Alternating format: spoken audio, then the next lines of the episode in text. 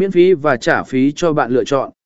Cài đặt và kích hoạt các lũ gìn phù hợp như SEO, tối ưu tốc độ, bảo mật và tích hợp mạng xã hội để tối ưu hóa trang web của bạn. Bước 8.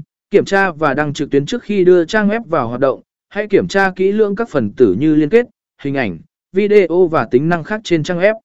Khi đã chắc chắn mọi thứ hoạt động ổn định, bạn có thể đăng trang web lên mạng và chia sẻ với khách hàng hoặc độc giả của mình.